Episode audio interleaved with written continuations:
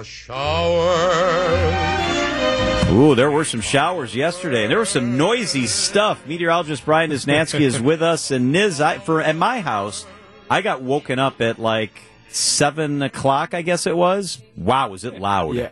It was. We had some really big cracks of thunder uh, with these storms this morning, and again late last night. Uh, some of you maybe woken up uh, eleven o'clock, midnight last night. We had some rumbling through, but thankfully uh, these storms had a lot more bark than bite. Uh, again, especially considering the circumstances. We had some elements, some dynamics yesterday that we could have had uh, much worse weather, but thankfully that didn't pan out. Was there hail in the area? I'm hoping that my house got hit by a little bit because I need a new roof pretty soon here, and I, I couldn't really tell.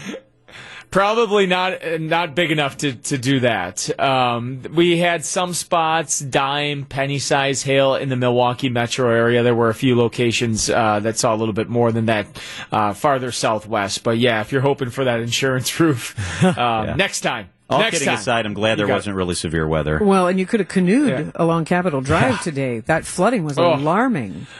Yeah, I'll be I'll be honest, guys. I mean, yes, that will that some good downpours with the rain, um, but unfortunately, a lot of the flooding that we had in the city today is preventable. A lot of it is trash that is clogging up the storm drains. Um, it's debris that's clogging up the storm drains. So, um, first off, don't litter. Second off, if you do notice that a storm drain is clogged outside of your house, please um, get the debris away from that for next time, uh, because I think a lot of that uh, was due to um, stuff clogging those storm drains, guys. That's a help, very helpful hint. Yeah. Yeah, absolutely. And you know what? The um, I mean, it did come down. Don't get me wrong, um, but we should have been able to handle it a lot better than we did. Um, we had many spots that saw over an inch of rain, so nothing unprecedented. Um, at the airport, 85 hundredths of an inch of rain. North side was definitely over an inch of rainfall. Um, but again, we were spared. Uh, definitely were spared. Could have been much worse here in southeastern Wisconsin. And now we got some some quiet weather ahead. Besides the wind, the wind was howling. Yeah, Uh, so let's talk going about that. What do the next few days look like? You know, guys, uh, tonight, windy, chilly conditions. We briefly got up to 70 early this afternoon. That's long gone. Wow. Uh, tonight, a low temperature of 32 degrees. The wind will make it feel like the 20s.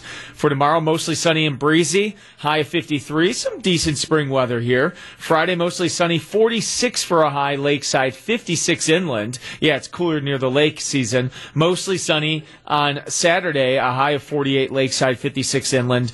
And then on Easter Sunday, partly cloudy skies now, a high temperature of 56 in Milwaukee, 62 degrees inland. Pretty good for an Easter egg hunt. You have to throw on that light spring jacket. Oh, I like it. And I saw a graphic that showed that, like, the next 10 days, it's going to be pretty nice above average, especially next week.